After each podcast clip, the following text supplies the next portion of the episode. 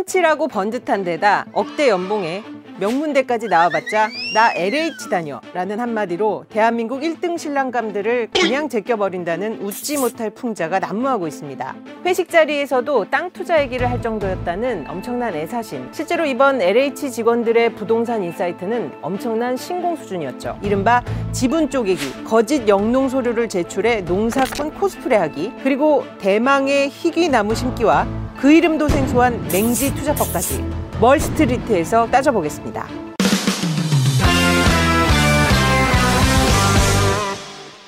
이 상황을 뭐라고 해야 될까요? 국민들을 그야말로 똘똘 분노로 뭉치게 한 사건입니다. LH 투기 의혹 사건 이 얘기를 좀 짚어보겠습니다. 사실 이번에 저도 LH 기사를 보면서 용버들이라는 나무가 갑자기 굉장히 네, 화제가 됐고 사실 LH가 그 신도시 후보지부터 결정을 합니다. 어디 어디가 좋겠다라고 몇 군데를 정하고 나면 그 다음에 이제 국토부가 딱 보면서 저 지역은 뭐 괜찮을 것 같다라든지 아니면 저기 지자체는 뭐 말이 맥힐 것 같다라든지 이제 뭐 이런 과정을 좀 거치고 사업의 이 아주 초기 단계 후보지부터 LH가 아주 직접적으로 영향력을 행사할 수 있는 구조거든요. 그 직원들이 이제 신도시 지역에다가 땅을 사고 그리고 이제 보상을 받으려고 딱 기준에 맞게 이제 여러 명이 쪼개서 거기다가 이제 또 나무도 심고 용버들 뭐 이거는 저도 처음 들어본 나무예요. 이게 뭐 3.3제곱미터에다가 25그루를 심었다는데 원래 한 그루 정도 심는 게 정상이래요. 얼마나 불쌍해요 나무들이 숨도 못 쉬게. 그러니까 말씀하신 맹지는 도로하고 연결이 안 돼 있는 땅. 그러니까 보통은 부동 지역의 부동산 개발업자들은 맹지 같은 거를 사서 도로를 냅니다 본인들이. 여기 보면 그런 건 아닌 것 같고 그냥 그 개발 지역에 있는 맹지를 그냥 갖다 샀다. 그러니까 정보가 없었으면 절대 살 것 같지 않은 땅 도저히 살 수가 없죠. 거기다가 이번에 그 산 걸 보면 대출이 엄청 많이 들어가 있잖아요.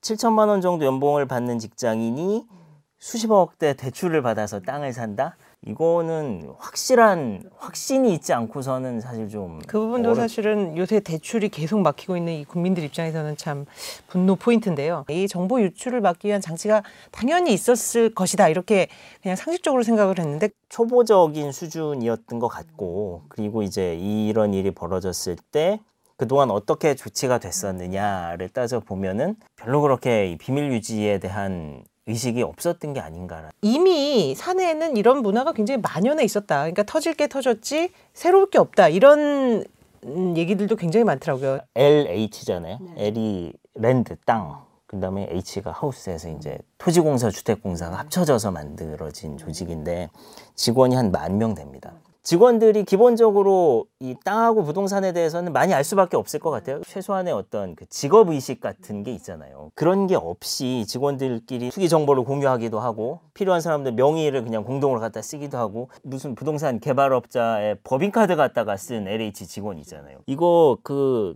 기존의 다른 비리 사례들하고 비교를 해보시면 알겠지만 이거 굉장히 악질적인 사례거든요.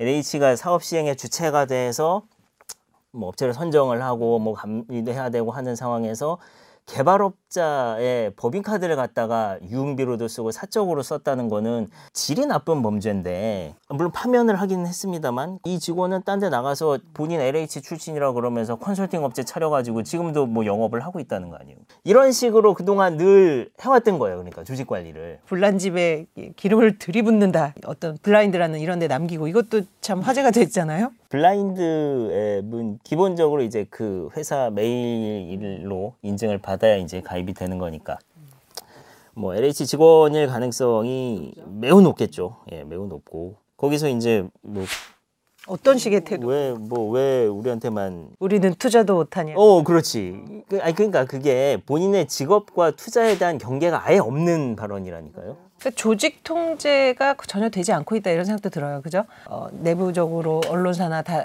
어, 조사기관에서 자료 요구할 때 뭐 응하지 말아라는 뭐 이런 내부 지침까지 있었다는 정도로 자산을 축적 하기 이제 힘들어 점점 힘들어지는 상황이잖아요. 이게 그런 상황에서 야 LH 직원들은 쟤네들은 회사 다니면서 얻은 정보 가지고 저렇게 투기를 해가지고 뭐 몇 억씩 그렇게 남겨 먹는다고 하면 그렇죠. 이게 이제 정책에 대한 신뢰하고도 연결이 될 거예요. 왜냐하면 정부가 이번에 뭐 이사 대책도 내놓고 하면서 이제 공급을 막 특히 공공 위주로 해서 쏟아내겠다. 그래서 안정시키겠다.